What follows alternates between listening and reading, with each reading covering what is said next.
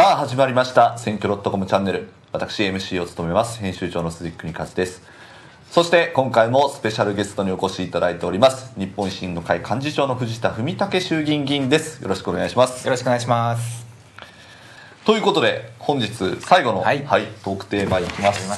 いします。じゃじゃん、はい。5番5番。どこもうなんかこれ答えにくいのばっかりですね。えげつない結構質問ですけどどこまでの不祥事ならセーフなの？ということで、えー、とちょっとじゃあ最初にニュース少しご紹介しましょうか。日本維新の会前川衆議院に罰金30万。うん。母校の大学卒業生らに選挙はがきの宛名の記載を依頼する文書を郵送したと。えーまあ、地裁で有罪判決が下ったということで、えーっと中条さんですね、えー年金未納疑惑、えー週刊文春の報道によると未納期間が数十年。未納額が750万に及ぶと。年金なんていらない払わないというご発言をされてると。いうことで幹事長これ大変ですね。毎週のようにいろんなことがあると。あそれもあの仕事ですから。そうですか。これまずあのこういう話ってじゃあ例えば「週刊文春」で今度記事が出ますってなるとちょっと事前に来たりするんですか？あ事前に来ますね。ああ、はい。来るんですね、うん。それとその時どういう気持ちになるんですか？いつもこもうなんかあんまりあの感情ないですね。う もう不干渉になっちゃったみたいな。そうですね。来すぎて。まああのどちらかというとい。ご本人がどういうふうに思うかなっていうふうな、のあええのその事象に対しては何もないですね。はあ本人そうどうないう気持ちかなっていうぐらいで。これじゃあまあ例えば、まあ、前川さんのお話とか、中条さんのお話来た時に、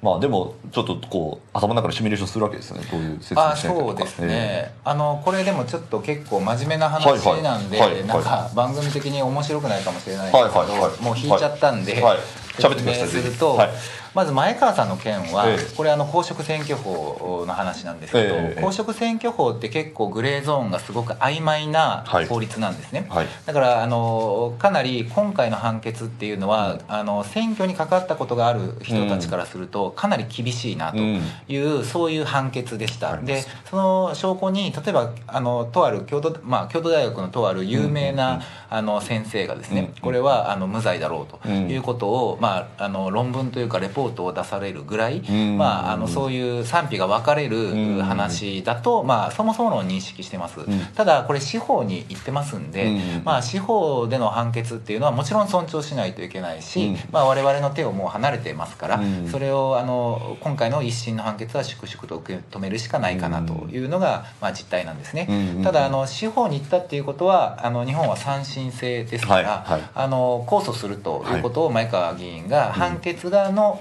合理性っていうものにやっぱり異議を申し立てたいということをおっしゃられてるんで、うん。まあ、控訴して、えー間は判決判決が最終確定するまでは推定無罪でありますから、うん。まあ、それは見守ると。でうん。これが有罪判決に最終になったらこれ公民権停止とかそういう話にもつながってくると思うんで、うん。もうそれはあのその時の判断はあの党としてもしないといけないと、うん。まあ、こういう、まあ、あの一応我々もこの処分するかしないかって恣意的にやるべきじゃないと思ってるんですよ、だからちゃんとした理由がとあのロジックがあって、うんうんうん。でそれで線引きをしていくと。で、うん。党内でもプロセスをね、うん。ちゃんと経て処分なら処分をするということなので、まあ、うん今回についてはそういう理由ででこれ最終判決が出たら党としては何らかの判断をするということになると思います。なるほど。先ほどあのまさに藤田さんがこう、うん。やっぱり公選法ってグレーな部分があるっておっしゃっていて、実際には結構これ私このニュースを見た時に、うん。例えば立候補はしたことある人あるいは政治家だったら、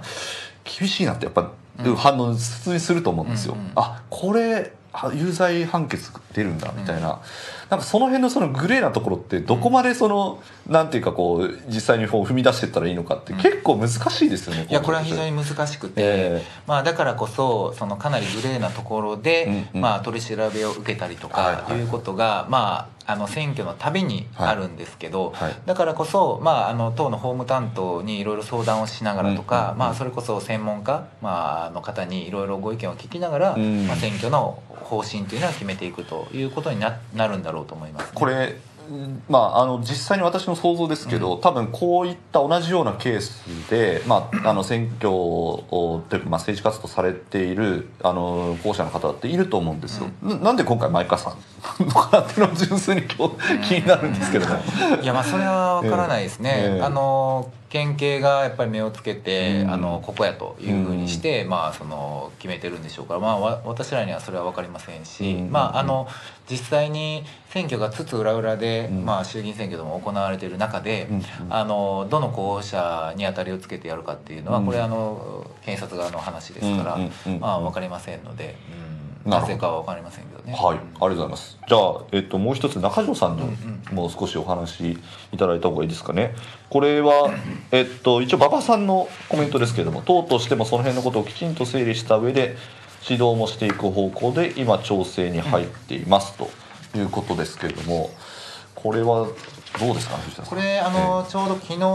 あのこの収録日の前日の昨日の,、はい。あの記者会見で、あのご説明申し上げたんですけれども、うんまあ、まず中条さんは今76歳なんですね、はい。であの過去、まあ、芸能人として活躍されてきて、うん。でそもそも年金制度が始まったぐらいの時に、まあ、若い世代で、うん。まあ、加入率がまだ高くない頃から、うん。で雇われてる時代稼げなかった時代、うん。自分で個人事務所やってた時代ってこうこう、まあ、いわいわゆる雇用形態も混在してるんですね。うんでその中で、まあ、未納期間があるということについては認めておられて、うん。でそれについてはあの、まあ、至らなかったということは、あの謝罪されてるんです、うん。あの党に対してね。はいはい。でその上でこの報道っていうのはちょっと恣意的というか結構悪意があって、うんうん。あのこれ報道を私もこれ会見で説明したんですけどね、はいはい中条さんが、まあ、あの当選されてすぐに、ええ。ええあの年金機構から、うん。まあ、いわゆる督促みたいなものが、まあ、連絡が来て、うんうん。で年金なんていらない払わないっていうことで、うん。まあ、言ったと。で未納額が750万円になると。うん。いうことを文春さんが書いたんですよ、はい。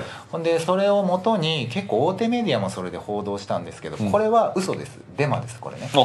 うなんですね。ぜならば、えあの年金っていうのはええ。二十歳から60歳まで払くんですけど、であの未納期間っていうのが、まあ、過去にも問題になりましたけど、うん。これ未納期間があった場合に遡って払える期間っていうのは2年なんですよ。はいはい。で中条さんって76歳なんで、はい。それ全部仮に全部未納だったとしても遡って払えないんですよ、うんうんで払えないものを年金機構がうん。払ってないからといって取り立てをするっていうことはありえないんで,、うんうんでこれあの年金機構と厚労省に聞いたんですよ、はいはい。そういうことありますかって言ったら絶対にないと、はいはいはい。でもう一つはこういう個人が未納でいくらかみたいな何て言ったかっていうことを、うん。これ外に喋ると守秘義務違反なんで捕まりますうんこれ。だからあのこれは文春が勝手に書いてるデマであることは間違いないんで、大手メディアの方に言ったのは、まあ、責任ある大手メディアの人たちは、あのデマを元に報道はやめてくださいとはい。いうことは申し上げました、はい。はい。で、まあ、もう一つはじゃあ政治家としてうん。過去払ってない責任を果たしてないから、うん遡って全部払うべきじゃないかっていうお話で、うん。それは心情としてあるんですけど、うんこれ払えないんですね、うん制度として。2年分しか請求されないからでこれなぜ払えないかってこう理由があって、ええ。年金ってあのみんな払ってるんですけど、はい。これもらえる人ともらえない人、まあ、つまり早く亡くなられる方と長生きする方がいるから成り立つ制度で、うん。これは保険数理って言うんですけどうん。保険数理で成り立ってるからうん。長生きされてるじゃないですか、うんまあ、言ってみたうんら支給期間にも入ってる中条清さんが全部遡ってそして支給ももらうっていうとこれうん。得しちゃうんですよ。だから逆にこれこれ本当にそれで無理やりそういう制度をわざわざ作ってね、うん。あの遡って払わせたらこれ逆に議員特権なんで、うん。そんなことはまずできないんで、うん。うんじゃあ僕は今中条さんにお願いしてるのは年金機構に、うん。えっと、過去全部いつが歯抜けになってていつが払えてるかっていうことを全部出してくださいとうん。事務所からお願いしてもらってます、はい。でそれ出すって言っててでこれね調査が23か月かかるって言ってて、ええなんか僕らが遅らしてるみたいに 聞こえるんですけど、え年金機構が23か月かかるって言ってるんですよ。なるほで年金機構はね昔あのなんかあの記載漏れとか記録漏れみたいな問題になったじゃないですか、はだから相当昔のデータって整理してちゃんとしたものを出さないとっていう、うんそういう意識があるんですよ、うんうんだからまあちゃんとしたものを出すと言ってるんで、うん。それを出した上で実際えーどういう状況だったかが分かってじゃあ政治家としての誠意の示し方っていうものを決めましょうというそういう今ステージですね。これ私正直なところ例えば候補者をじゃあ選ぶタイミングで年金払ってるかなんかチェックできないですよね。ああそうですね。まあしした方がいいんじゃないかっていう意見もねうん。それは上がってくるかもしれないですけど、ね。えーでもそれをやりだすともうなんか全部チェックしなきゃいけなくうん。てそれでもチェック多分しきれないと思うんですよね。そうですね。うん。だからどこまでやるかっていうのはありますしまあちょっとこれはだからまあ、藤田さんもしかしたらお話しにくいかもしれないですけども、まあ、中条さんは中条さん年金を払わないという思いを持ってらっしゃる理由が当然あって、で今のまあ若い世代の中にもやっぱり年金は払わないっていう意思表示をされてる方がいてでそれはやっぱり今の現行の年金制度に対してやっぱ少なからず問題意識とか疑問を持ってらっしゃるっていうこともあると思うんで。なんかなんか何を問題にするかっていうのが結構ちょっと僕はなんかこの話はグレーだなと思うんですよね。うん、まああの一つはやっぱり言ってないことを言ったって言ってこれあの、うん、なん今僕が説明したのがまあ事実なんですけど、はいはい、要するに年金なんて俺は払わないんだと、うん、なんか芸能人だった中川上京さんが議員になって偉そうに言っているという報道が流れてるわけなんですね。うん。うん。うん、それは間違いなんで、で本人もちゃんと調べて、であの誠意の見せ方を考えたいというふうに言ってるんで、まあそこのところはまず切り分けてほしいんですね、うん、もう一つはおっしゃられるように、年金制度ってやっぱり持続可能かっていうこういう問題があってそれについて我々もいろいろ社会保障改革の対案を出したりしてるんで、はい、であの未納率が今若い世代現役世代で未納率が30%なんですよ。だから3割の人が払ってないと、まあ、または払えてないっていうか、まあ、そういう状況なので年金制度そもそもっていうもののずさんさとか持続可能性のなさっていうのはこれはこれで、まあ、中条さんのことは別にねやっぱり問題にしていかないといけないとは思います。ね。ちょっと失礼なことになっちゃうんですけど、はい、まあ、このこのお二人の話ではなくてちょっと一般のとよく言われているのがちょっと維新の議員さんちょっと不祥事多いよって言われてるんですけどなんかそれを事前に何かチェックするとかそういうこととかされてたりするんですか？事前にチェックっていうのはこれ難しいですね。でやっぱりあの私もあの民間企業の時に、うん採用もちろん関わってきて、はい、まあ、あの1,000人2,000人単位で面接もして採用もしてきましたけどあこの人素晴らしいなと思って全然な人もいるし、うん、もちろん悪さする人もいるし この子大丈夫かなと思ったらめちゃめちゃいい人もいるし、うん、だからやっぱり少ない面接の中でできる限りいい人材を選んでいくっていうのは難しいっていうのは前提としてあると思います。だから議員も同じくまあ私なんかがこうやって少ない期間で短い期間で幹事長になるなんて多分誰も思ってなかっただろうし、うん、まあそれを多分最初の時点で分かってたかというと分かってないと思うんですよね、うん、でもだからなってみないと分からないっていうこともまああるけれども、うん、でもそういうことが起こらないようなまあ風土を作るとかチェック機能をちゃんとやるとかまたは悪いことがあったらちゃんと正直に説明をするんだよということを、まあ、ガバナンスとしてあの確立していくっていうことが、まあ、あの抑止効果につながるんじゃないかなとは思いますけどね。はいありがとうございますじゃあそろそろ最後の、はい、なりますかね。はい、はい、最後ぐらいはなんか前向きな前向きな話を。はい。はい。じゃじゃん。2番。2番。ちょっと前向きか怪しいですけど、まあ、ちょっと前向きな話もできるようにしたいですね。本当に立憲民主党と仲良くできるのと。いうことででもこれ先ほど少しねご,、ごご説明いただきましたけれどもあの別に立憲民主党と日本維新の会が、うん、えっと、全ての政策で一致してるわけでは当然なくて、うん、まあ、むしろその特定の本当に政策で、まあ、共闘というか、うん、まあ、一緒にこう、えー、国会活動していくっていうことですよね。うん工事現場で繰り広げられる与野党の暗躍ということでこれそうですねこれまああの藤田さんはあれ藤田さんの選挙区は立憲の立憲さんはまあ一応前回はいましたけどね、うん、そうですか、うん、いましたけど、まあ、い。てもいなくてもそんなに体制に影響がないぐらい立憲さんっていうのは大阪では勢力が弱くなってるんで、はいはいはいはいなるほど。まあでもまた大阪の状況もまた他のせ、まあ、地域の状況も違いますもんね、それはね。うん。これ、まあ、逆にその立憲さんと今後例えば選挙で何か協力していくって可能性ってあるんですかね、あの今のところは100%ないです、ね、あ100%ないですか、うん、ないと思います、それはなぜですか？あの、はい、立憲さんは、はい、あのおそらくですね、うんうん、あの我々と組んで、うん、あの実際にこの臨時国会で前に進んだっていうことについて、はい、相当成果を感じておられるし、うんうん、で我々もそう思ってるんです、うんうん、でこれちょっと説明させてもらうと、あの一番代表的だったものは、あのいわゆるあの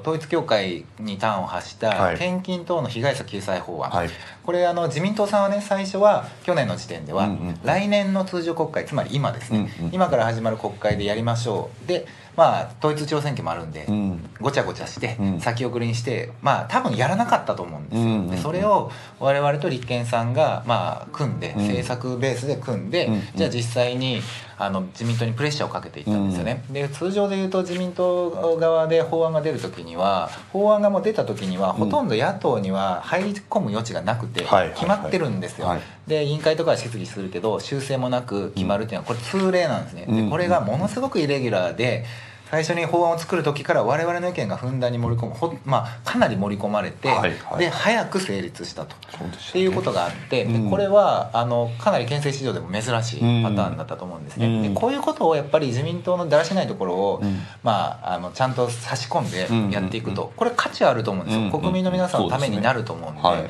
でそれは今国会でもあの案件を選んでやりたいなと思うんですね、うん。でさっきの記事にあったようにじゃあ立憲さんと維新さん全然政策思想違うじゃないのって言われると思うんです。それその通りだと思います、うん。なので今回は新しい試みで一つのプラットフォームを作って、うん。いくつかのこの国家間とかうん。国家の軸となる政策の勉強会やりましょうっていうのをしたんですね、はい。はいで例えば憲法安全保障、うん。マクロ経済政策税と社会保障、うん。エネルギー、うん。こういうまあ多分かなり違うかなっていう、うん。まあ、入り口から喧嘩してるような政策課題、うん。これじゃあ一緒に勉強会やりましょうと、うん。で他流試合ですとこれは、うん。で違いがあれば違いを明確にしましょうとでうん。お互い分かり合えるところは部分的に分かり合いましょうという、うんこういう企画を始めまし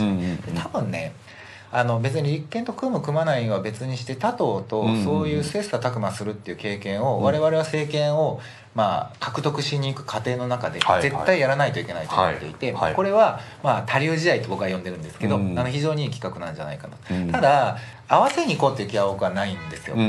の維新のまず生え抜きというかそういうメンバーで維新にどっぷり政策思想が合う人をとにかく増やすというステージであの今はやるべきだと思ってるんで、まあ、立憲さんと次の衆議院選挙とかで共闘まあなんか選挙区協力してお互いになんか推薦しちゃうとかそういうようなことに至る可能性は私はないと思います。なるほどこれ、まあ、ちょっとこのこの先の話で、やっぱり日本維新の会がこれから本当にまあ野党第一党、そしてまあ政権を取っていくということをやっぱ目指されるにあたってこう私一つやっぱポイントだなと思うのは日本維新の会非常にこう政策を磨いてらっしゃいますけれどもやっぱりその政権担当能力ってやっぱりこう経験としてはないじゃないですか。でそれはも野党でいいる限り積みようがない、ん。なかなか。で、まあ、立憲民主党もやっぱりまあ当時その2009年の時民主党が政権になった時にやっぱりそこで結構苦労された部分ってすごく大きいと思うんですけど日本維新の会はやっぱ政権取っていく上でその部分ってどうやってこうなんかこうレベルアップしていくんイメージを持ってらっしゃるんですかね？これ政権担当能力ってええ。どういうものが必要かって、僕はい。もあの想像だったりシミュレーションをするしかなくて、まあええ。政権を担当したことがないから、はい。はい。あの思うんですね。でも一方で、うんすごくドライにね、うん。あのかんビジネス目線で考えた時に、うん。全然違う業界にプロ経営者が乗り込んで経営を改善するっていうことはまああるじゃないですか、はい。でそれってすごくいやちょっと政治と経営は違うんだよって言われますよね、うんうんじゃあもっと具体的な事例で言うと、うん。トランプさんってプロ経営者ですよね、うん。でも国家運営して、うん。まああの期間、うん。あの政権担当能力がなかったかというと、うん。それは一定あったと思うんですよね、うん。だからこれはあのマネージメントのやり方の話に最終なるのかなと、うん。でもその時にそこまで行くまでにやっぱり自力が必要で、維新にはもちろんおっしゃられる経験または人脈、政策をまあ練り上げるそういう体制がちゃんとできてるかということもそうだし、と選挙もあるんで選挙を支える例えば党組織、うん。党の職員の、まあ、優秀なあの人材がちゃんと積み重なって、うん。彼らが下支えをしてくれるバックオフィス機能があるかどうかとか、そういう、まあ、いわゆる政党が必要な要件というのを全て、強化していくということで、うん。まあ、漏れなくさまざまな領域に僕は幹事長になってから手を打ってるんですよ。でそれはすぐに結果出ないかもしれないけど、うん。この5年ぐらいでは相当選権担当能力というものについて、あの力を得るための仕込みは、うん。まあ、やり始めてるつもりはあるんですけどね。うんありがとうございます。ということで全3回にわたって藤田さんにたっぷりお話をいただきました、結構厳しいご質問もあって どうでしたか？ご感想は。いやすごい楽しかったはい。あ本当ですか、はぜひまたはいご出演いただければと思います、はいということで皆さん高評価チャンネル登録そしてコメントの方お寄せいただければと思います本日もありがとうございましたありがとうございました。